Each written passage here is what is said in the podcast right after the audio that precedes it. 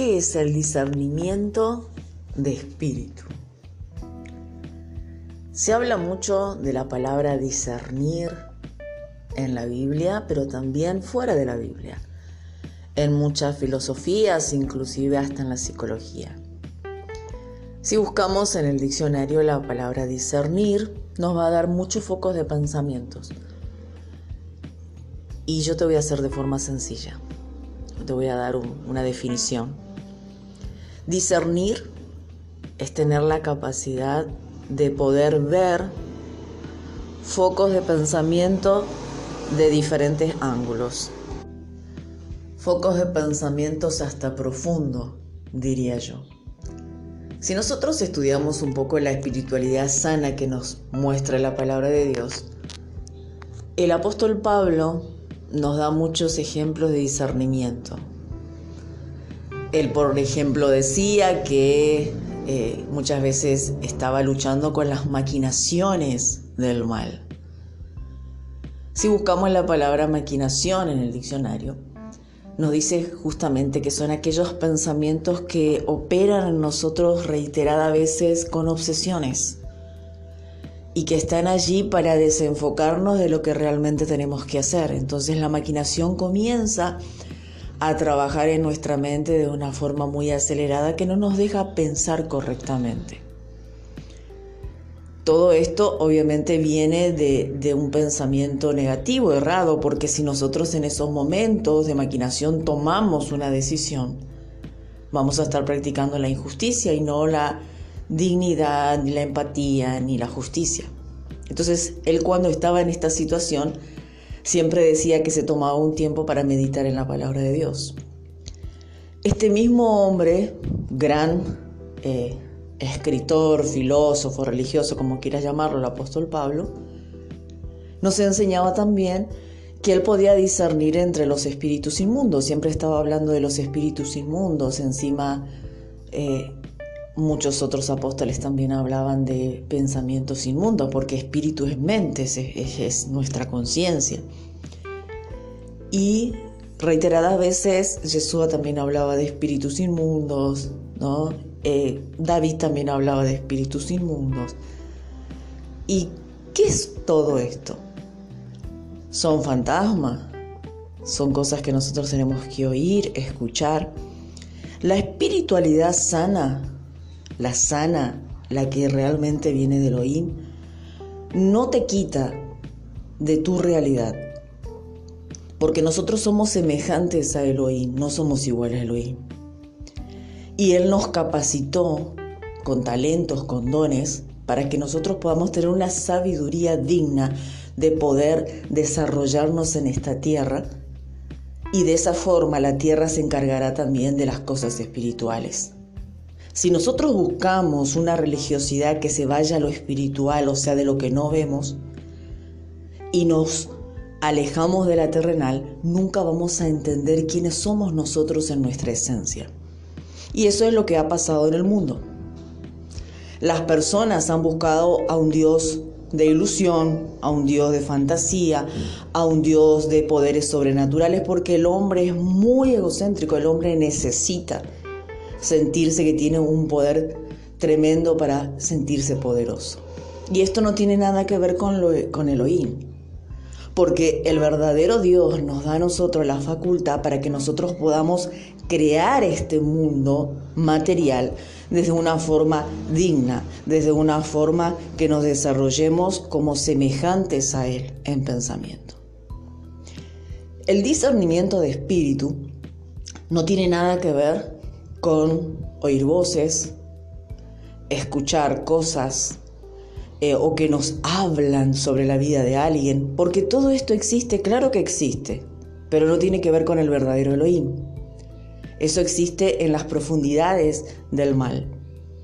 Es cuando nuestra mente perdió un estado de conciencia de la realidad para entrar en un subconsciente que le manda informaciones sobre cosas que son irreales. Y allí es donde muchas veces las personas se confunden de lo que es Dios y muchas no terminan creyendo en Dios. La capacidad de discernir es una sabiduría dada por el Espíritu del Señor, o sea, por la verdad, por el pensamiento de Elohim, para poder saber entre el bien y el mal, para poder distinguir sin acusar, sin apuntar, sin crear un juicio, sino para una defensa de nosotros, para que nosotros podamos saber quién tenemos enfrente, ¿sí? Y solo se les es entregada a un corazón humilde, a un corazón que sepa utilizar ese espíritu de, de discernimiento, que es un pensamiento de poder discernir. ¿Por qué? Porque tiene muchos riesgos. Porque cuando una persona puede discernir quién está enfrente, no adivinar, porque cuando nosotros adivinamos, si vos seguís mis podcasts, seguramente ya habrás escuchado muchas veces de todo lo que enseñamos, ¿no? Y ya hablamos de la adivinación. La adivinación es una interpretación mía de lo que yo creo de una persona, de lo que a mí me parece con sus actos, con sus actitudes, con sus movimientos. Y en verdad nos puede, nos puede revelar algo de, esa persona. Yo no estoy aparte de eso. Yo sé que una mirada, un gesto revela cosas que nos da a nosotros la facultad para entender también quién tenemos enfrente. Pero no tiene nada que ver con el discernimiento de espíritu. La, la adivinación es, es poderosa en sí, porque como dije, nos da justamente esta, como decía el chavo del 8, no contaba con mi astucia, ¿sí? Nos da una astucia para poder interpretar, algunas veces de forma muy asertiva y algunas veces de forma muy errada, sobre la vida de alguien. Pero no tiene que ver con lo que viene del oír. El discernimiento de espíritu está sobre la adivinación porque no es una interpretación, no es un pensamiento de la persona, no es una suposición de la persona, no es que la persona está queriendo ver con malos ojos a la otra sino que sabe la necesidad que tiene la otra persona. El pensamiento de discernimiento va acompañado de la empatía. Una persona que no tiene empatía, una persona que no tiene humildad, una persona que no se reconoce como barro, una persona que no reconoce que hay un creador de todo lo que existe sobre la humanidad. Una persona que no entiende que vino a la tierra para ser semejante a Dios. ¿Qué quiere decir esto? Que tenemos autoridad para crear lo que queremos. El hombre tiene la autoridad y el poder para crear todas las cosas materiales que se le ocurra, para multiplicarse, para dividirse, para distribuirse, para generar copias. El ser humano tiene una capacidad semejante a Elohim para crear cosas materiales. Pero si estudias nuestra historia de la humanidad, en la filosofía que quieras, en la religión que quieras, yo te voy a decir algo. El ser humano no tiene poder para crear vida. No tiene poder porque cuando él quiere crear vida, cuando él quiere ser papá de un ser vivo, termina creando monstruos. Y eso es lo que le pasa a la ciencia, porque si algún científico me está escuchando, sabe a qué me refiero. La ciencia no tiene el poder para crear vida con la perfección que un ser humano o un ser vivo que camina sobre la tierra fue creado. Porque ese aliento que mueve ese cuerpo viene de Elohim, no viene de ningún ser humano, de nada creado en la tierra. Por eso es que nosotros somos semejantes a Dios, pero no iguales a Dios. Y por eso también es que existe el ocultismo. El ocultismo es conocer las profundidades y los engaños y las mentiras de nuestro subconsciente que se cree un Dios y la mente comienza a mandar miles de ilusiones, fantasías, porque todo eso está en nosotros también, porque se nos fue dado por Elohim para crear. Si nosotros no tuviéramos imaginación, si nosotros no tuviéramos ilusiones, no crearíamos nada. Y así fue con muchas personas también crearon dioses donde ellos han colocado toda su energía para crear esos dioses. Esto es muy amplio y grande de entender, pero todo tiene que ver con el primer don del Espíritu Santo que es el discernimiento. Cuando yo hablo del Espíritu Santo acá no estoy hablando de religión, ¿sí? El Espíritu Santo es una mente santa, una mente pura, una mente limpia, una mente buena, una mente de verdad y de justicia que nosotros la conocemos únicamente a través del pensamiento de un creador infinito. ¿Sí? Todo lo que escuches acá no tiene nada que ver con religión, pero sí tiene que ver con el oír. Aunque todas las cosas salieron de la Biblia, hay muchas manos negras dentro también y que tenemos que tener cuidado porque el discernimiento de espíritu nos da la capacidad para tener una sabiduría y entender nuestra existencia. Todo ser humano tiene esa capacidad. Por eso es que hay tantas personas que son genias para comprender la vida y otras son tan ignorantes para entenderla. Porque ya hay esencias preparadas para X tiempo para poder comprender la existencia y para poder aportar algo al mundo.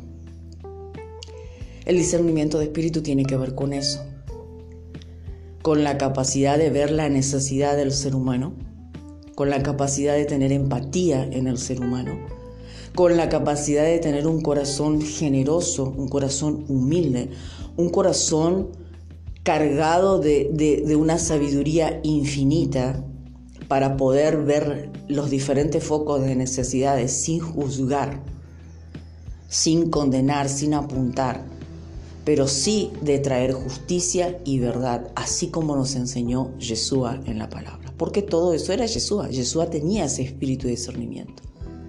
Si querés saber de dónde sacó todo eso, es porque tienes que ver la vida de Yeshua. ¿Por qué las personas no pueden entender el mensaje de Yeshua?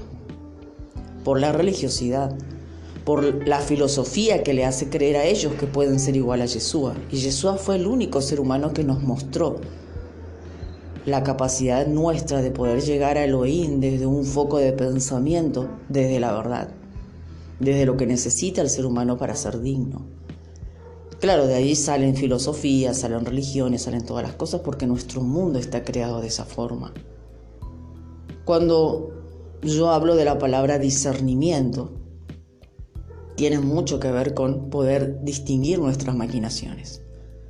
Los otros días fui parte de algo que me llamó mucho la atención de un predicador, donde él sin escrúpulos y sin vergüenza y con una falta de humildad tremenda, apuntaba a los pecados de todas las personas, creyéndose él inclusive un Dios.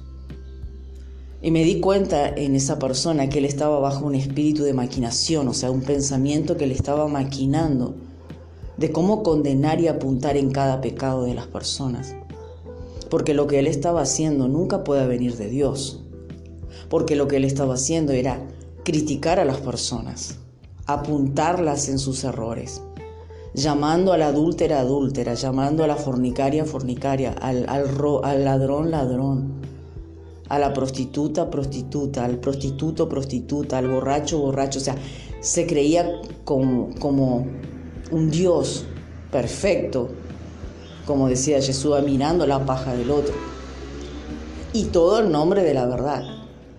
Pero cuando observás y analizás como lo hice yo, sentada de lo más profundo del rincón, podía discernir en él espíritu de arrogancia, o sea, un pensamiento de arrogancia, un pensamiento de altanería, un pensamiento de prepotencia, un pensamiento de que quería entrar en la mente de alguien que estaba allí, que no sé quién era, un pensamiento de, él que querer cambiar la mente de los individuos, un pensamiento que le maquinaba y le, decía y le contaba todo lo que tenía que apuntar a las personas que estaban allí.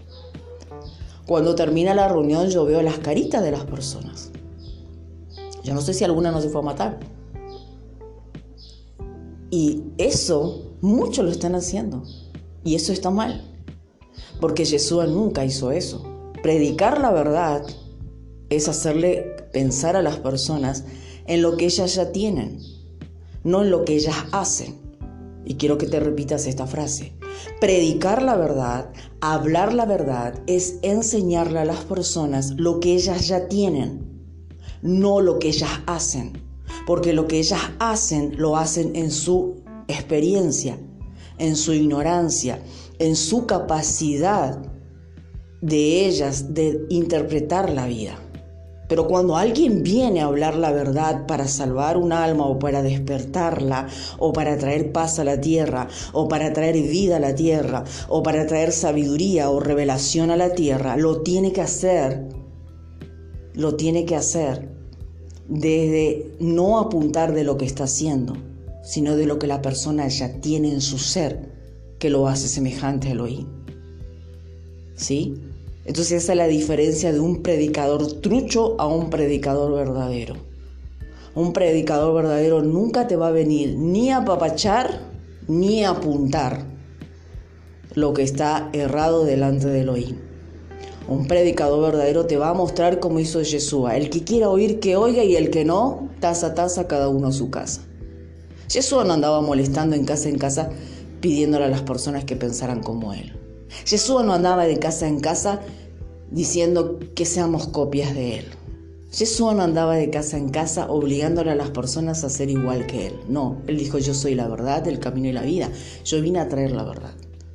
El que quiera oírla, que la oiga y el que no, sacúdete el polvo de tus pies, sal de esa casa y recordará algún día que el Señor pasó por allí. Entonces hay una gran diferencia. Yo sé que muchas personas no deben estar de acuerdo con lo que estoy diciendo, pero yo sé que estoy en lo, correcto. Porque tengo esa capacidad, inclusive me criticaron a mí, me dijeron que eso que yo tengo no viene de Dios, sino que viene del, bicho aquel, ¿no? Y yo dije, bueno, si hay un espíritu inmundo, hay un bicho, hay una serpiente, no creo que ella quiera tu dignidad. no, quiero, no creo que ella quiera salvar la tierra o salvar a los hombres. No quiero, no creo que ella va a querer que no llegue el fin del mundo. Yo creo que está esperando el fin del mundo para que todo se destruya. ¿Eh? Porque un verdadero, un verdadero predicador del Señor, orador o profeta, nunca va a querer la destrucción de la tierra. Nunca va a querer que el mal entre en un lugar a robar, matar y destruir. Sabemos que existe porque el mal está más en las personas que el bien. Pero eso no es lo que va a querer. Lo que va a querer es llevar vida en un lugar, no condenación, no apuntar con el dedo, no juzgar, no criticar y sí, y sí llevar una verdad. Porque la verdad tiene que ser predicada, como dije, no desde lo que las personas hacen. Porque hay personas que en su inocencia hacen muchas cosas, no la entienden, no las pueden comprender. Es allí donde Dios da el discernimiento espiritual a una persona para que ella pueda llevar un mensaje que llegue a los corazones y le haga ver lo que ella ya tiene. Vos allí tenés tu dignidad, vos allí tenés tu empatía, vos allí tenés el poder para poder discernir entre las maquinaciones. Yo no sé si nunca escuchaste acerca de eso, pero las maquinaciones son aquellas, vuelvo a repetir al inicio, aquellos pensamientos que vienen a tu mente y que si tomas una decisión, estás perjudicando toda tu vida. ¿Cuántas personas no lo hicieron de esa forma? ¿Cuántas personas no cayeron en grandes condenaciones porque estaban turbadas en mente y tuvieron que tomar una decisión? A mí me ha pasado más de una vez y me sigue pasando y eso es justamente lo que nos hace cometer errores. Entonces el Espíritu de la verdad nos tiene que dar esa capacidad para poder discernir. Y cuando Pablo hablaba de, espíritus inmundos, porque la Biblia habla mucho de espíritus inmundos, está hablando justamente del discernimiento, porque si podés discernir cuando viene alguien, por ejemplo, con una mala intención sobre tu vida, no todas las personas tienen la capacidad de discernir, pero si viene alguien a querer maltratarte o a querer humillarte o a querer hacerte algo, ¿sí? Y no es permitido por Elohim, porque muchas veces el propio Elohim permite que nosotros pasemos por ciertas situaciones para aprender. Pero hay veces que Él no quiere permitirlo y entonces nosotros tenemos la capacidad de poder observar, no en su gesto, no en su mirada, no en la adivinación, sino en, lo profundo de su ser, qué es lo que está pasando con esa persona y qué es lo que ella te puede brindar. Y es una forma de protección, no de acusación. Por eso hay mucha ignorancia en todo esto. porque nadie que pueda discernir el pensamiento de otras personas, porque eso es discernimiento de espíritu, tiene la autoridad ni del propio Elohim para meterse en la vida de esa persona, para manipularla o para llevarla a un estado de conciencia donde ella quiere. Eso es violencia, eso no es de Dios. Y Dios nunca le va a dar sus dones a ese tipo de personas. Por eso dice la palabra que Él elige los corazones como David, Él elige los corazones como Moisés, Él elige los corazones como José. El Señor elige hombres y mujeres que nunca lo van a traicionar con su yoísmo, con su yo hice, yo creé, yo me esforcé, yo oré, pim, pum, pam, ¿no? No, esto todo es una burla hacia lo que es Dios. Dios no necesita de tu ego. En realidad Dios no necesita de nada. Él hace la hora que quiere, como quiere y se le da la regalada que quiere. Poder verle hacia Dios es poder ver su soberanía. Pero cuando yo creo que yo puedo doblegar la voluntad de Dios con lo que hago, con mis oraciones, con mi ayuno, cuando yo creo que yo soy lo que tengo que mover la mano de Dios hacia mi vida, yo me estoy creando un Dios muy diferente al que es verdadero. Estoy creando un propio Dios que se maneje al antojo de mis deseos, de mis caprichos y de lo que yo quiero. Y esto no tiene nada que ver con aquel Dios que vos necesitas para ser libre, conocer la verdad y la verdad te hará libre.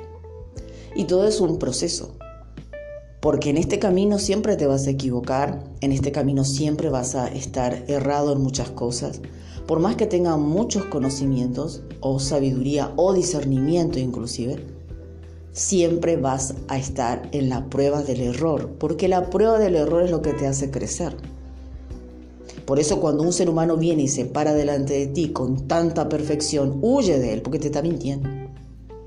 Porque si él fuera perfecto no estaría en la tierra entre los pecadores, no estaría en la tierra caminando sobre todo esto que sabemos que hay mal. Estaría en el cielo, sentado a la diestra del Padre como lo está Jesús. Entonces la serpiente hace justamente, serpiente metafóricamente hablando de la maldad, que tiene que ver con nuestro ego, nos hace creer a nosotros que somos súper poderosos, que podemos ser súper mujer, súper hombre, que podemos tener poderes sobrenaturales, que podemos ser Dios. Todo esto son cosas que perturban la mente, enloquecen la mente y nos separan de poder tener una dignidad. La dignidad está basada en el poder reflexionar, razonar y entender nuestra vida, pero también tener la capacidad y tener humildad de reconocer la soberanía de Dios. Si no tenemos estas cosas es muy difícil que podamos experimentar algo bueno en nosotros. Y allí nos enfocamos en una búsqueda de perfección.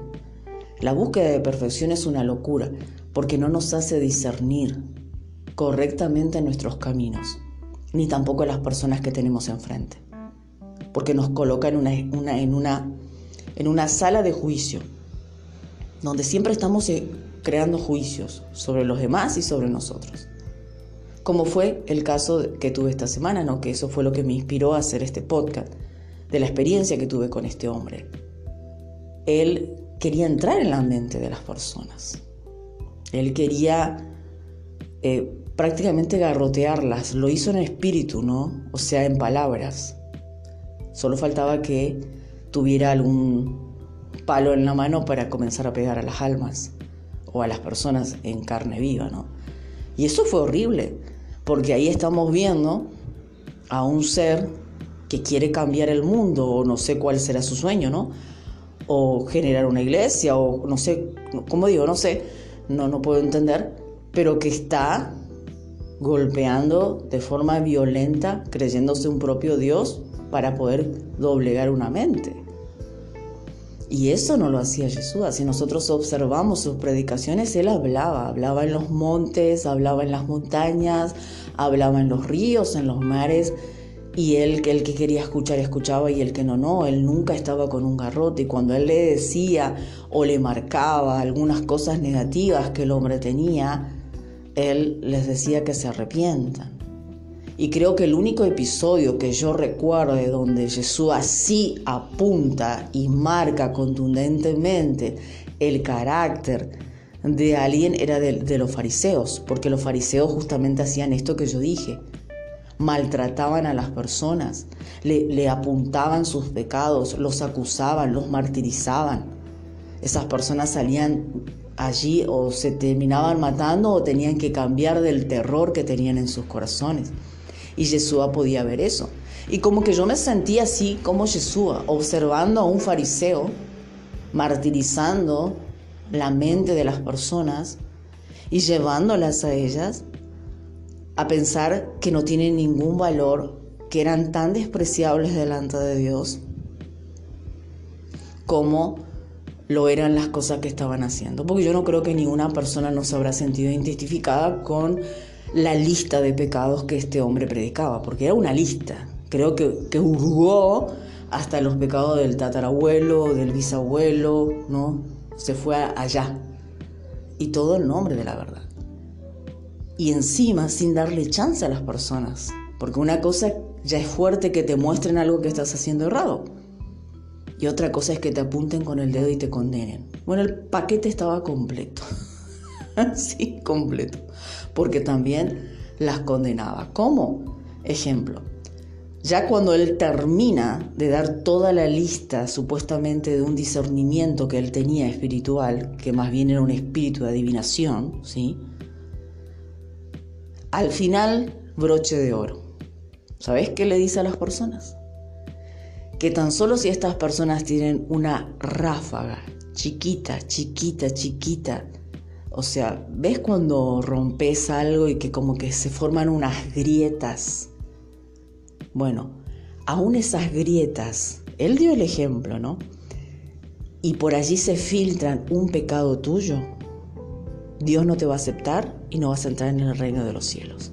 Imagínense cuando yo escucho eso, justiciera de la dignidad, justiciera de la empatía, yo quería ser Yeshua agarrando palo y comenzando a patear en los fariseos. Pero claro, mi nobleza, mi respeto es mucho más grande para quedarme en la posición y salir de allí y después pedir perdón a Dios por escuchar todas esas cosas. Y yo creo que esto que yo lo viví lo viven todas las personas, mucha gente lo vive. Y así vemos a Dios. Yo me imagino una persona que salió, salió allí y a lo mejor está haciendo cosas cerradas fuertes en su vida. Esa persona habrá, se habrá acostado en su cama y habrá dicho, bueno, yo no tengo ni una posibilidad de que este Dios tan bueno me, me acepte, me ame. Ojo, yo no estoy apapachando nada de lo que nosotros hacemos perversamente, porque si nosotros queremos a un Dios bueno, a un Dios digno, a un Dios puro, a un Dios santo, tenemos que elevarnos porque estamos capacitados para elevar nuestra alma a un espíritu superior, ¿sí? Para eso murió Yeshua, para eso nosotros tenemos toda la tecnología que tenemos hoy, el conocimiento, la sabiduría, para elevar nuestra alma a un estado espiritual de conciencia, de bondad, de dignidad humana, ¿sí? Para poder eh, sacar lo perverso, lo violento, aquello que nos hace a nosotros individuos, eh, vamos a decir, que solo piensa y se enfoca en el mal. Entonces, como seres humanos estamos equipados para poder hacer eso. Y por eso todo mensaje siempre que tiene que ser en función a ver nuestra oscuridad, que no nos gusta. Queremos crear filosofías que nos digan lo contrario, porque nuestro ego es grande cuando nosotros rechazamos algo que lo estamos haciendo y que somos conscientes que lo hacemos, es el ego que rechaza, es el ego que se resiste. Imagínense, ¿no? Ya nuestro ego es caprichoso, obstinado, rebelde, bueno, todo como quieras llamarlo, y no quiere reconocer la verdad. Imagínense cuando te presentan un Dios que ni chance te da. te vas a pegar un tiro, o sea, dice, bueno, es más bien, yo sigo con mi vida, o comienza tu martirio como lo vimos en la película de Lutero. Yo no sé si ustedes miraron a Lutero. ¿Por qué Dios mandó a Lutero? Mandó porque justamente ya las personas se quitaban la vida, las personas se terminaban ahorcando. Era tanta la presión que hacían sobre su mente que se mataba niño de 10, 8 años como lo vas a ver en la película. ¿Por qué? Porque le, le mostraban a un Dios, a un Dios santo y que teníamos que ser igual a Él. Si nosotros tuviéramos que ser igual a Él, igual a Él, Dios no existiría. Nosotros somos semejantes a Él. Esto es como en tu casa. Cuando tenés varios hijos, ¿sí? Entonces vos comenzás a mirar y decís, este es el que más me obedece, el que más comparte mis pensamientos, yo me puedo sentar a charlar con él, tengo más intimidad con él, le cuento más cosas. No es porque yo no ame a los otros hijos, sino que porque los otros hijos andan de la suya, pero aún así son mis hijos y ya están bajo mi observación. ¿Sí? Entonces así es Elohim con nosotros. Sí, Él tiene ciertos privilegios con ciertas personas no porque sean mejores que otras, como decía Daniel. Eh, tengo un espíritu superior, decía Daniel, el profeta Daniel, no porque yo sea mejor que, que nadie, sino porque así lo quiso el Creador. Daniel tenía humildad y entonces podía confiar Dios en esa humildad, ese corazón bueno que Daniel tenía, para revelarle cosas que a los demás seres humanos no le revelaba, no porque era Daniel más que los demás, sino porque Dios podía confiar en Daniel. Y así es lo mismo en tu casa. Tenés un hijo y confías más en ese, ese hijo por su forma de ser con vos. Y por allí le das cosas que no le darías a los otros hijos que tenés. Porque sabes que él lo va a hacer de una forma excelente, que él lo va a hacer de una forma ejemplar, que él lo va a hacer con detalles que los otros no tienen. Y quizás los otros sean más prósperos, los otros sean más genios, más vivos, más dotados en ciertas cosas, pero vos elegís siempre aquel que sabés que podés confiar una orden o lo que él te está mostrando, o lo que vos le está mostrando a él. Hay como una química, hay como, como algo que los une y que algunas veces hasta produce celos en los demás hermanos. Pero eso no hace que vos dejes de amar a los demás como le amas a Él. Al contrario, amas inclusive mucho más a los otros y le pones a Él responsabilidades que no le pondrías a los otros. Es así como trabaja también Dios. Él es un Padre, es un Creador. Quizás es mágico lo que te estoy diciendo o no, pero nosotros vinimos no a ser igual a Dios, somos semejantes a Él. Y no podemos aceptar enseñarnos o enseñar o que nos enseñen una educación que tiene que ver con lo que hacemos, sino con lo que necesitamos despertar para dejar de hacer lo que hacemos. Porque muchas cosas que nosotros hacemos lo hacemos desde nuestra experiencia, desde nuestra conciencia. Por ejemplo, si este predicador tuviera realmente un espíritu correcto que venga de Elohim, él se daría cuenta que él entró en un estado emocional en ese momento, de maquinación. Si él tuviera un discernimiento real, él podría discernir lo que está sobre él. Discernir que él estaba nervioso, que él estaba eh, escuchando sus propios pensamientos, ¿no? De acusación sobre la vida de otras personas y que él no podía brindar eso. Entonces él hubiera hecho algo para poder dominar esa situación. Porque eso todo lo vivimos. A mí muchas veces me pasa que cuando tengo compromisos vienen esas maquinaciones, porque eso son parte del mundo, no porque seas una persona mala. Y ahí es donde tiene que operar que lo que vos decís que crees. Si crees en Dios, si tenés a Dios, tiene que operar tu espíritu de discernimiento para decir, no, yo no puedo caer bajo estas cosas, en este momento no puedo tomar una decisión, en este momento no puedo pensar, en este momento no puedo actuar, en este momento no puedo hacer nada, tengo que ocuparme de lo que está pasando. ¿Sí? Y esto no solo lo enseñó Jesús, sino también nos enseña el autocontrol y nos enseñan otras filosofías también. Solo que la ventaja de tener a Dios es que Él nos da también la fuerza y la capacidad para hacerlo mucho mejor y de forma más sencilla. Te dejo con este mensaje y recordar, el espíritu de discernimiento no tiene nada que ver con voces, con fantasmas, con ruidos, con cosas fuera de lo real. Tiene que ver con la capacidad de poder discernir entre el bien y el mal para tomar decisiones. Como dije, cuando estás bajo un poder de maquinación, por ejemplo. Cuando vienen miles de acusaciones contra tu vida o contra la vida de los demás. ¿Podés tomar una decisión correcta ahí? ¿Podés ser una persona justa con esos pensamientos?